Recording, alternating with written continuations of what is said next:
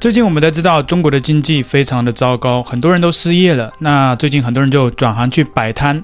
那我们知道中国前几年疫情的时候，经济不好的时候，中国官方有鼓励大家全民摆摊。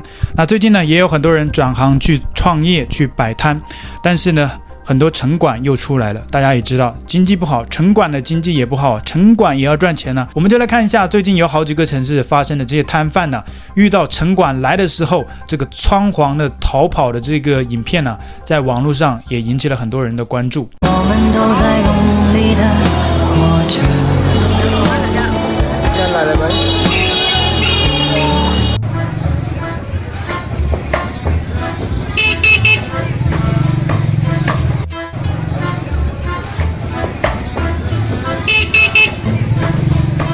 还有一个年轻人呢，他在等他的炒粉，结果那个炒粉没有炒好，老板直接开着车跑了，然后他就跟在他的炒粉后面追着老板跑。我去路边买炒粉，结果老板跑了。前两天我在夜跑锻炼身体，跑完在家门口路过一个炒饭摊，我刚付钱买了份炒粉和手抓饼，但我感觉老板有点奇怪，他炒粉的时候不看锅，一直在四处乱看。老板来了，我靠！啊，怎么了？刀来了啊！领导来了，那我饭怎么办啊？因为我刚付了钱，饭吃好了，我只能追着饭跑。慢着我，老板，我你等一下，老板。老板，饭要糊了。来，你帮我推点车，我来找。中途停下来在路边炒，太有意思了。本来刚夜跑完，体力有点透支了。躲在一个路边炒。啊，到前面汇合。到前面汇合，继续跑。前面哪儿？后来我一直在路口等他，老板终于骑着车过来了。他炒粉的时候还是从不看锅，只看有没有巡查的。好，马上好，一分钟。好，老板，我还有个手抓饼啊。好，马上做。后来老板终于把我的饭炒好了，只差手抓饼了。这时有几个人过来买炒饭，看着他们一个个付完了钱，我正想要不要提醒一下他们。好，好，来了。好，背着我。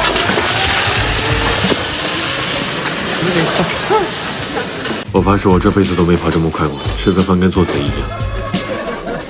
那还有一个中国网友呢，在摊贩的车上等待他的食物，结果啊，这个城管来了，摊贩就赶紧骑着车就跑，然后呢，把他也打包带走了，因为他坐在这个摊贩的车上，就他一一脸懵逼。我们就一起来看一下这有趣的一幕。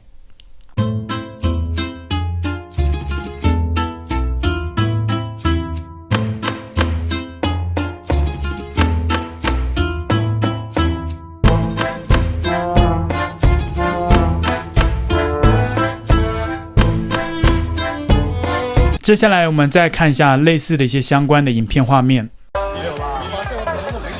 走啊！猥琐你个头啊！快走啊！快走啊！哎，这城管来了，都人都跑了。老板，要不你现在就这样办了？可以。这豆腐能不能吃？有人能不知道吗？城管来了，我买了份豆腐的豆腐他还没做完，他赶紧就跑了，然后我骑着电瓶车在那里追。别跑了，大哥，把我火腿肠做完。就是他。老板，还我火腿肠。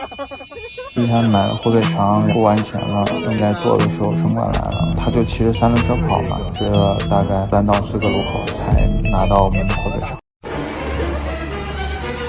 看到城管来，跑得比火箭还快，留下不知所措的我，端着粉站在路边。做梦都想不到，来来时候好好的，回不去了。哎呦我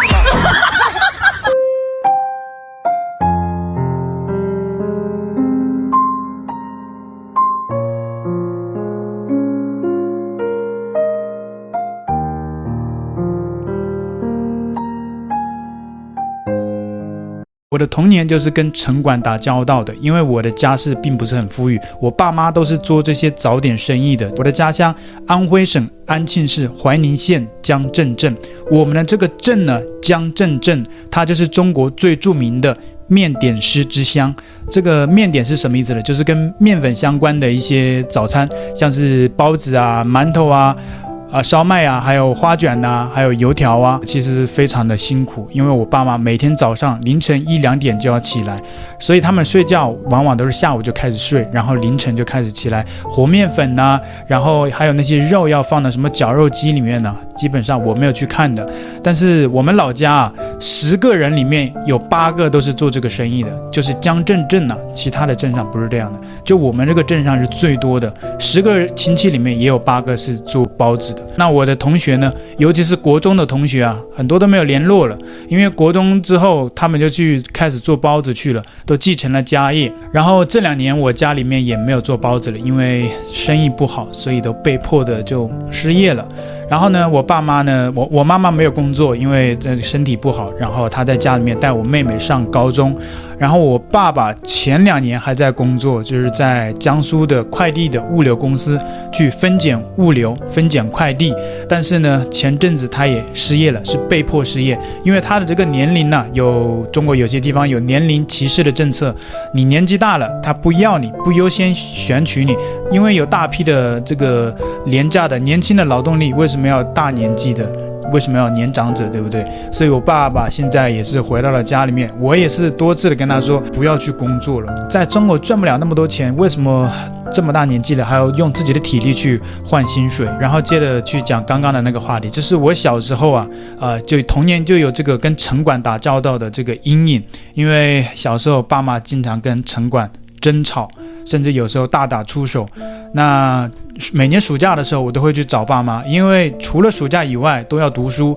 然后在中国呢，它有一个户籍限制制度，你不能去，譬如说我是安徽的户籍，那我不能去广东读书。像是我爸妈呢，就在广东去做早点生意，卖包子，但是我只能暑假去找他们，因为平常的时间要在老家读书，因为我的户籍在安徽，我就不能在广东上学，所以这个也是很变态的一个政策。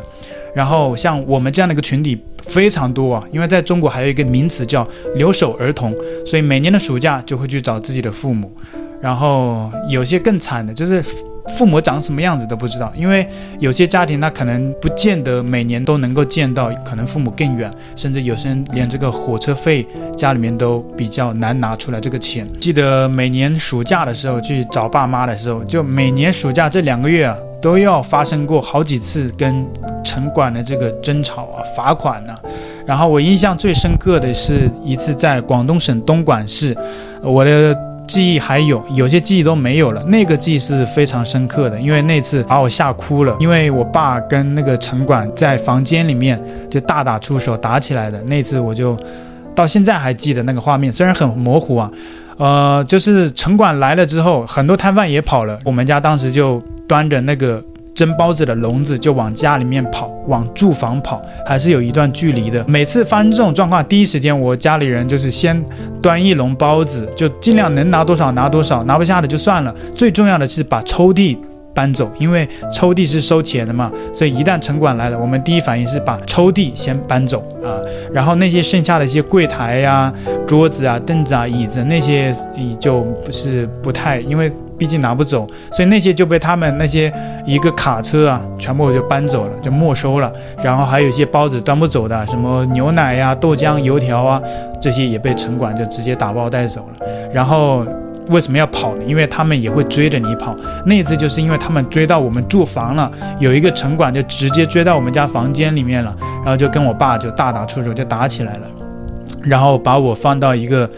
那个上下床铺，然后把我放到上面那个床铺，我就看着他们在下面打，啊、所以这也是童年的阴影吧，就是对这个城管是非常痛恨的，非常可恶的一个群体。那我们家倒还好，只是大打出手，因为你看中国抖音上面去搜寻这种状况，每年每月都有发生。而且为什么说可恶更可恶呢？就是因为有些是老人，他们都不放过，像是一些老人去摆摊卖蔬菜啊，蔬菜被他们打乱、砸乱、没收掉。然后呢，有些老奶奶甚至跟他们起了争执之后，他们也不放过，就跟老奶奶都能打起来。你想想，这是什么样的一个群体啊？非常可恶的。我们局里已经开会在处理这个事情了。